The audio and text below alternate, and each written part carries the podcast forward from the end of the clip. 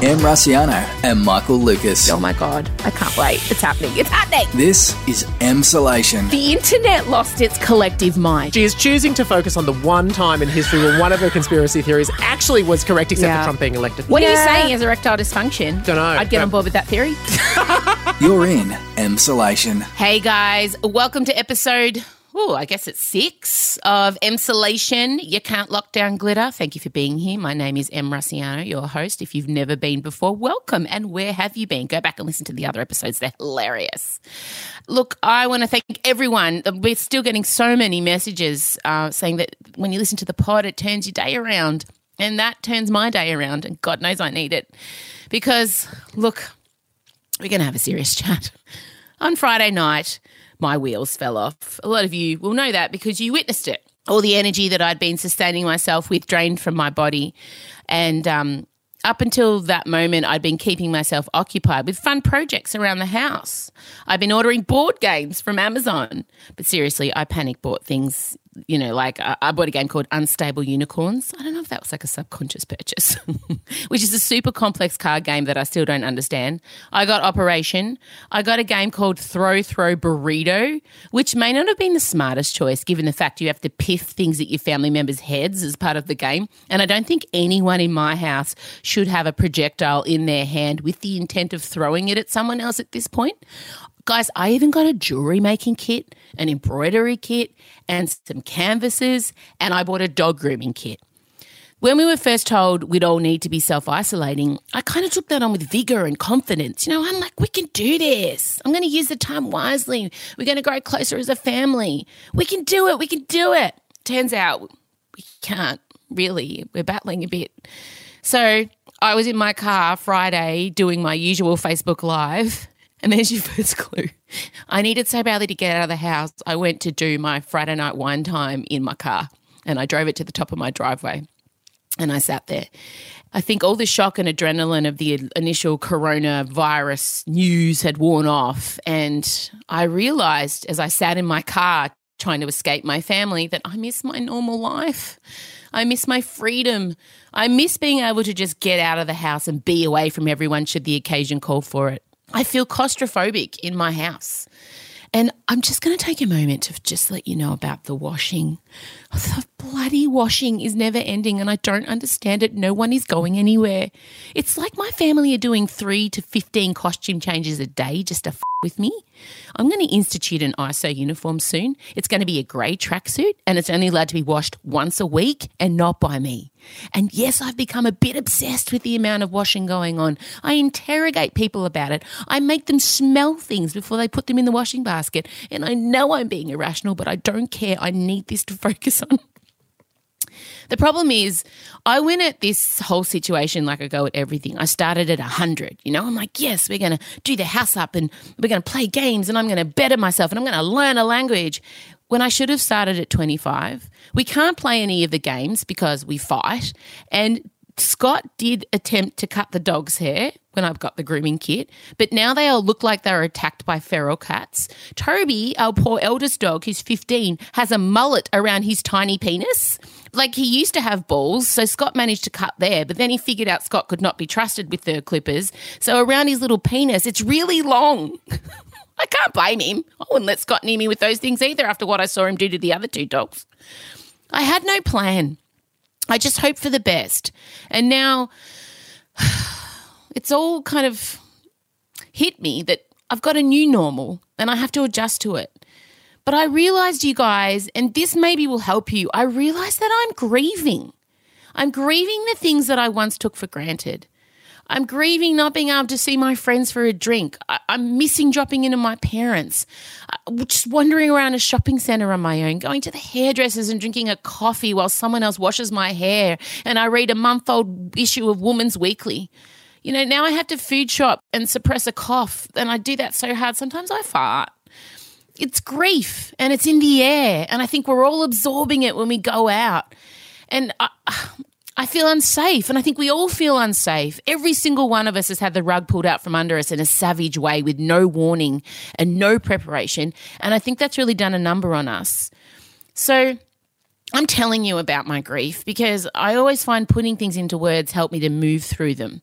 And you should tell other people about how you're feeling because nine times out of 10, they're feeling the same way. And I'm still figuring out the new normal and how to navigate it. And I'm doing what I usually do when I feel really challenged. I'm trying to look for the little wins. So I'm enjoying my walks. I'm saying hello to everyone I walk past, which I wouldn't normally do. I'm enjoying not being overscheduled. I'm enjoying the sense of community when I do go do the food shopping. People smile at me more. People are happy to see other people.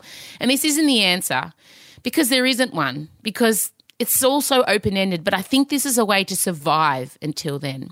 So, guys, I'm challenging you between now and Thursday to acknowledge your grief, as you would if you were grieving any other situation. It's okay that it's there, you're feeling it, tell people about it, and know that you will eventually move through it. I hope that helps you. Today, you know, I'm going to go out for a walk and practice what I preach, but I'm not always perfect at it. It's probably time we bring in Michael Lucas, who I will warn you has had his own moments, and he is usually very emotionally stable, which is why I was joined to him as a friend in the first place. Em Rusciano and Michael Lucas. This is Emsolation. Well, speaking of crying and wheels falling off, normally the person who is my staunch pillar of strength and emotional fortitude also shaved in an ISO mustache and cried watching Delta Goodrem sing on Friday night.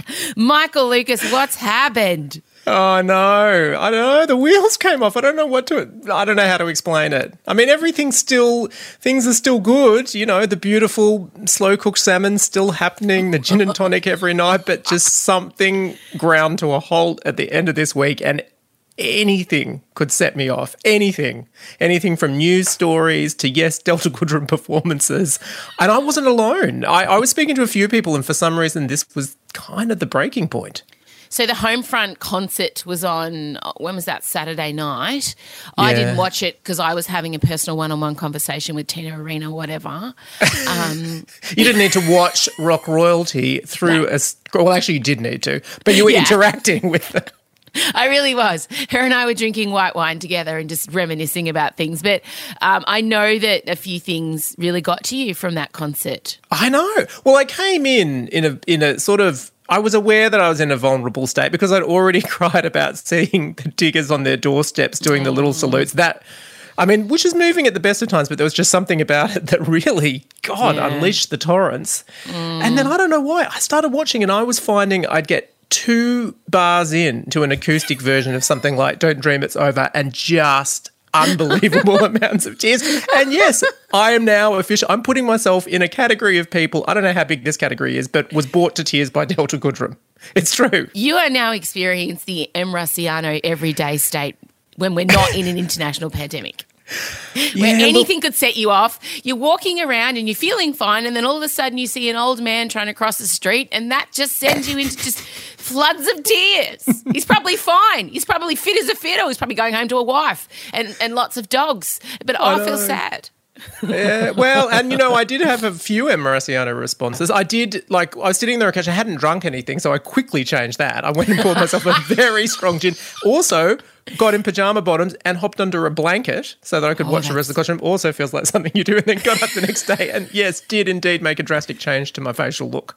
Which is Now also let's talk about. I'm loving the Tom Selleck. I can't believe I was kind of annoyed because Michael had a full beard and then he kind of shaved it into like a Fu Manchu, like full Merv Hughes situation, and then back to the final sexy '80s pin-up mustache. And all this is done without consultation with me, without zooming me to go through it with him. And then I found out about it. Quite frankly, I feel betrayed on Instagram where he was asking for other people's opinion, where normally it is just mine and his husband's opinions that he goes by. So what gives? All I can say is look, this was still very much in the cry phase, and uh, and look, the gin might have been associated too. And I was just sitting there in the afternoon. I mean, I feel like I, I am becoming you. It's like you possessed me, and I thought I'm just going to change up my look. And I just stormed. I didn't have a shower or anything. Just stormed into the stormed into the bathroom and started shaving and start. And I did. I I would have. You're right. Good call. I would have contacted you, but the problem was I went downstairs and saw Adrian, and he just frowned and said, "Is that some sort of fancy dress thing? What are you doing?" And typically, typically, Oh. Adrian and Emma aligned on this front, and of course, you know, I mean, the state I was in, that was that was just a quiet tear as well in the bathroom. God. and I just kept shaving No. and experimenting. Is it gone? Have you still got the ISO No, I've still got it. I've still got it, Oh, and it was God. because it was because of you. Just wrote the first comment you wrote was keep, and Yes. nothing else. You have effectively cut a fringe for your lip. I and know, I'm and here for are- it. And it is. I've never before. Because I've never fully entered the Em Rusciano emotional state, I don't think I've ever before been in some sort of emotional tailspin and thought that the way out of it might be to change my look.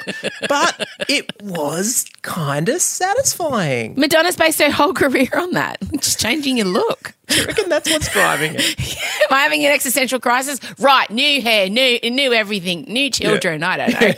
Give me uh, brown hair and a burning cross. Tell you what, I would have taken that too. Oh, doll. Now, look, moving on to something that does make us happy. Uh, of course, MasterChef. Um, I feel like I need to just stage an intervention with you though, because you have started writing erotic fan fiction Oh, about the judges. Now, this is Thanks true, guys. this up. Michael Lucas is writing erotic fan fiction about Melissa, Dan, and Jock. Yeah, not just Via- Melissa, by the way. Well, well I would say, if anything, the focus is on Jock. And Dan being the couple. Dan, and he Andy, Andy. Andy. Oh God, I keep calling him Dan. I. I'm not fond of Andy. My daughter's laughing because I scream obscenities at the telly when he comes on. You find your way with him in the end. Like now, I appreciate what he brings to the trio. No, you know, I, I think Andy's probably a very nice person, but I feel like he just repeats everything Melissa says, but in a dumbed down way. And I'm like, find your own things to say, Andy. Notice it. Melissa will critique something, and Andy will say exactly the same thing in simpler language, and I don't like it. Mm, but Well, it's I been your whole career. It's been your whole career up until now. You don't want to see I it played out for entertainment. I can't do it. But you have been sending me these text messages explaining what's going on between the judges in your fantasy land. And then, uh, then last night, the text messages were focusing around the fact that Melissa is a professional eater, yet you don't understand how she stays so thin. And you deep dived on her and her husband. I did stalk them. I am turning into you. I'm turning into you with the wiggles. I'm alternately crying or engaging in ridiculous fantasies about perfectly innocent people on my television. I love Let's it. just just to confirm, I never had this about Matt George and whoever the other one was in the past. Gosh, I forgot. No, no. Yeah, no, Matt- I spend a lot of time watching them, and it's a fast. I just want to be, you know what? I want to be around them when they get drunk. What is the oh. dynamic there? They're all happily coupled, as far as I can tell. I have, I've done an Em Rusciano style deep, deep dive, and also, yeah, how are they so thin? How? I don't understand it. Like she was legitimately wearing a silk aqua pantsuit last night and with a tight belt around said silk. Like there's no hiding in silk. No hiding. And she can still just just shovel those desserts into her perfectly red-lipped. Like there was a moment she was slurping spaghetti for 5 minutes straight. The camera just focused on her mouth. It was very erotic. But you know what she's learned how to do, and and and uh, uh, this was pointed out on Twitter. She she has mastered the art of eating on camera. This is how much attention I'm giving this. Correct. She does not because the mistake you make is you put it in your mouth and then you look at the camera and people can see the weird trauma in your eyes as you eat. She doesn't. She puts the the beautifully tonged hair back over the beautiful silk pantsuit, and then she takes a bite, looks down so we can't see inside the soul and then looks up with a perfect reaction. She has so na- she true. I like to think that she rehearsed it, that she filmed herself at home and she came prepared and it's paid off because obviously I'm obsessed. Well, me too. And I want to I want to take the analysis a step further. What I've also noticed is she does the hair, she doesn't make eye contact, she slightly leans forward. She also contains the food to the front of her mouth. So there's no garish chewing with the cheeks. There's no blowing out of the face. The face remains perfectly taut and slender as she moves the food to the front like a baby bird, just right in the front of her mouth. So everything's elongated on camera. She is a professional eater. And I hats off, Melissa, I have to tell you. Have we given it a bit too much thought? Probably. Also, No. I looked up. Do you know how she is one year younger than George Calombaris? Really? Yeah, isn't that amazing? She's 40. She's our age. She's our age. She's our age. Yeah, I know. Oh, she, I love her so much. I just want to briefly touch on Hayden again. Everyone's mate Hayden Quinn served up chips from a packet to the Master Chef judges. I've started a Twitter war with him. I said, mate, you're giving Doritos to the judges with some sour cream and getting through. Like you were kissed on the dick. I don't even understand, mate. How did he not get in the bottom two? It makes. I love him. He's a friend of mine, but that he keeps serving up, and he gave him beer from his ass pockets. Like, come on, guys.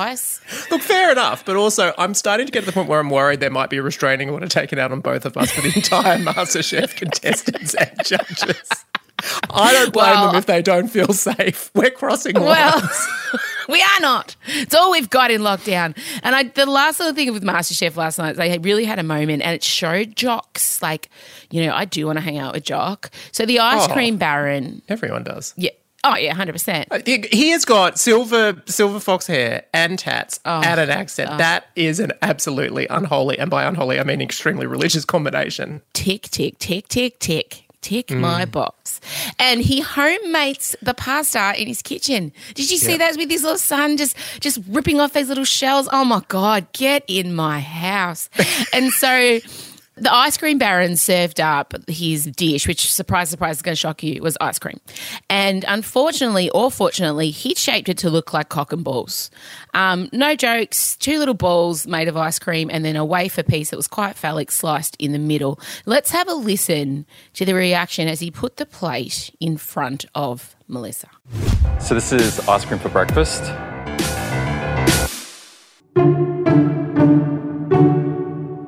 It does look like something that you would have in the morning. Yeah. Oh, I'm glad I wasn't the only one that saw that. Did you do that on purpose? Yeah, it's like a. Is that why you're called Big Ben? Normally, I'd be offended at such mad, like over the top, toxic masculinity. But when Jock said it, I was like, oh, ha, ha, yes, penis on a plate in front of a woman. You can only imagine what it did to my erotic fan fiction. It was a whole new chapter. also, I, I was like, I don't think the other judges could have gone there.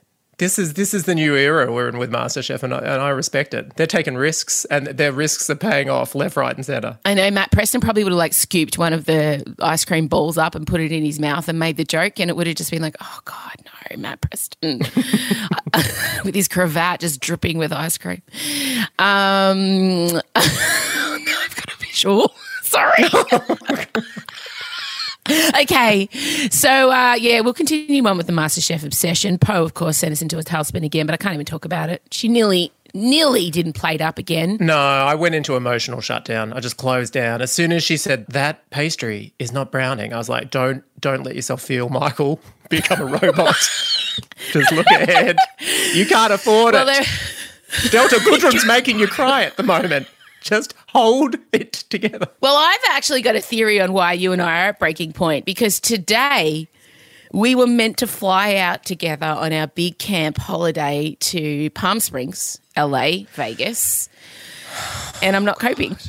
No, fair enough. Fair enough. At this point in time, it's so rare for Em and I to be able to get a, a holiday together. I mean, often we do cameos in mm. each other's holidays, but always, whenever she's on tour, I'm uh, free. And then whenever I'm in the middle of a show, we can just never do it. And so we plotted this one out so far in advance, so far. And it was our dream trip. It was meticulously was. planned. Oh, we were going to go hang out with rich old gay men in Palm Springs in Art Deco hotels and drink cocktails. I was going to wear a lot of turbans. If people don't know Palm Springs, it's essentially like an entire community in the desert that's been created by basically, it's like if the Queer Eye Fab Five and the Golden Girls combined to create a community. That's what Palm Springs is. And Em has not been there. Never been. AKA my heaven.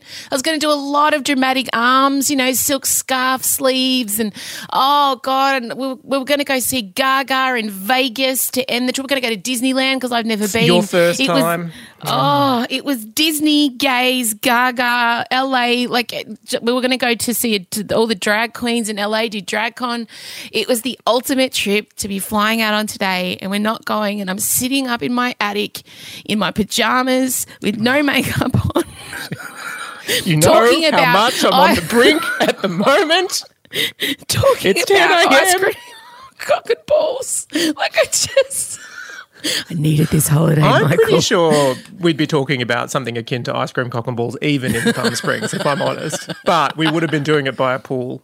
It would have been, and we timed. We timed the. Te- it's 36 degrees in Palm Springs today. Don't. I looked it up, and and Melbourne Oh. is just about to tilt into harsh winter. We timed it oh. perfectly, and by perfectly, Did I mean accidentally in a global pandemic. But apart from that, it was going to be perfect. One day it will happen. I swear to God. If I'm going to, as soon as we're allowed to replan, we are booking it. I'll have no money. You'll be paying for it, but we will go on this holiday. I'm not joking. Um, I know you've got a very important meeting to get to, so um, you should go. But uh, I hope you have a better day today. And Same to um, you. I might just pop on a bathing suit and sit outside. Oh no, that'll be even sadder. Jesus. It really All that would. pubic we hair both know you're not going to put on any makeup. You'll be on that couch. You'll be under a blanket. How dare you? Just put on something you can cry to. Put on League of Their Own. That's doing the trick at the moment. Oh, that's good. I will put on League of Their Own. All right, I'll uh, everyone will hear you on Thursday. Brilliant. Speak then. Bye. This is Emsolation. All right, gang, it's that time for you all to feel soothed and reassured by the calming tones of my husband's voice, which I haven't heard in 24 hours because we're not speaking. Because we're fighting, because we're in isolation, and that's what couples do, and it's real. And yes, even men who are well practiced in helping other people, it's like, you know, the saying when the, the masseuse's wife has tight shoulders. Scott gives all his love and attention to all the other people out there in the world. And then when it comes to him and I conversing, sometimes it's just silently mouthing F- you behind each other's backs, and that works too. But today it's a big topic, Scotty. First of all, hello, how are you? Really good after that intro. Don't even, man. I'm holding the talking stick. God, I wish this is how our fights went, really. Um, today's topic came in and we both heard it. And we're like, yeah, okay, this is a big one. It's, well, we'll let you hear. It's from Kelly, and she's going to let you know what she wants some help with. Hi, Scotty. This is Kelly. I'm 39 from the Gold Coast. And I was wondering if you could help me with. I have a problem, problem um, with rejection. I can't deal with it. I take it very personally. I get disappointed so easily, and it's ruining me. Please help. Thanks. Oh, just the tone of Kelly's voice sounds like she has suffered a recent rejection. I hear it in her. It feels like she felt like worried if she put the question to us, we'd reject her. Yeah, yeah, I, I could feel that too. It's like, yeah, you can hear it for sure. Mm. Now, rejection is can come in many ways. Like this is a very broad question. So, I guess in general, what does a fear of rejection say about a person? So, someone who has an acute fear of of someone, you know, saying no or rebutting or re- rebuking their advances or whatever it is, what does that say about the person? Well, I guess when we're really sensitive to that, we are equating what happens in that exchange to our self worth and also our sense of self, and even our almost just our self um, stability, if that makes sense. So how can we not do that? Because going into going into a situation where you feel like you- you're putting yourself on the line for a possible rejection obviously takes an amount of bravery. So when we know we're walking into a situation where there's a possible rejection coming, how do we steel ourselves for that, or how do we mentally prepare for that? Yeah, you can prepare for those situations by first of all recognizing that um, there's a chance that they're going to say no. So, you, you, almost the question you can be asking yourself is, how can I approach this uh, situation where I'm going to make a request of the other person, or I'm going to offer something to the other person or people, but still be completely okay if they say no? What do I have already in me that's good enough to go with and live my life that doesn't need this to say yes to go for oh my god i'm making no sense Now, you always say to me that I have I place too much expectations on situations because I also struggle with rejection, and unfortunately, I am in an industry where it's that's that's what happens. It's professional rejection all the time. But you often say that I place an expectation on a situation, and that's the wrong way to frame things. yeah so when we're um, when we have got this idea of expectation we're basically saying to ourselves i need this to happen for me to be okay. When we get an expectation that is met usually all we get is relief. We experience just a relief. Thank god that happened. Mm-hmm. And, but when we don't get our expectations met, we get disappointment and can often be really crushing disappointment. Now, this is d- different than having standards. Standards are levels that we want, and that's the same as aspirations. So, if we can have aspirations, we're saying, Oh, I'd love this to happen. Can you do that with me, or can you help with me, or would you like to do this with me? And we're still okay if that doesn't happen. All right. And when we do get our, as- we meet our aspirations, our goals, our dreams, all those things, then we also experience joy as opposed to relief. So it's a much more sort of rewarding way of approaching it. So when you do make a request of someone, when you do offer a service, you often say to us there are a few different ways that people can respond. Can you talk everyone through that? Yeah, so from the ontological approach, which talks about language as a technology, um, there's four responses to making an offer or a uh, request. And they are, very simply, the other person can accept the request or the offer, they can reject it, or the language that's used in this field uh, of ontological studies is decline. For me, I always interpret the word rejection that they've actually personalized their actual exchange. And then, so they can accept, decline, counter, no, I don't want to do that, but would you like to do this?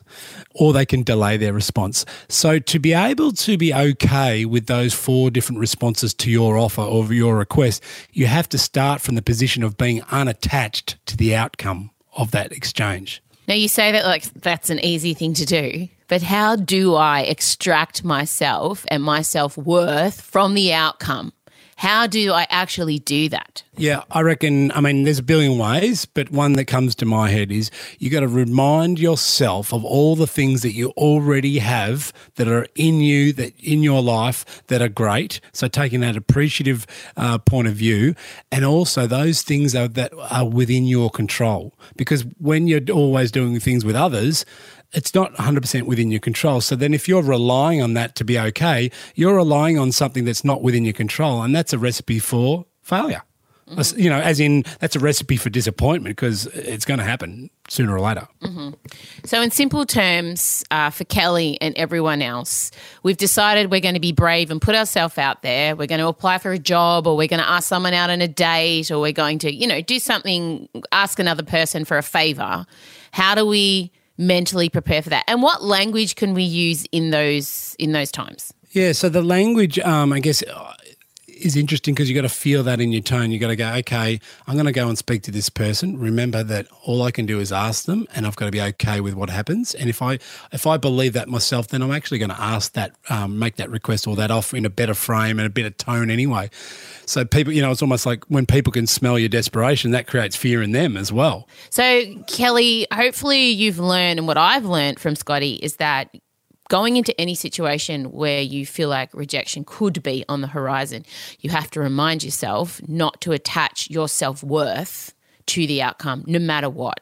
And Scotty, correct me if I'm wrong, it's about having an aspiration in that situation, not an expectation. And I always get in trouble with my expectations, my expectations of how my family is going to behave on Christmas Day, my expectations of how Scott's going to behave around our anniversary. I often have uh, my expectations of how people are going to deliver on projects I'm working with them on. And I oftentimes find myself very disappointed when those things don't happen. And I don't know if that's a form of rejection, but I do love that idea of changing that expectation to aspiration.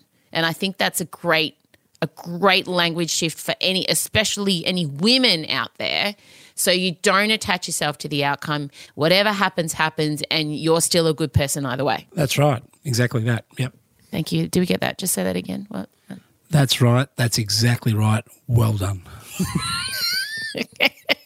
Thank you. That was very helpful. Oh, good. You feel good about your answer? pretty good, yeah. You feel pretty good, do you?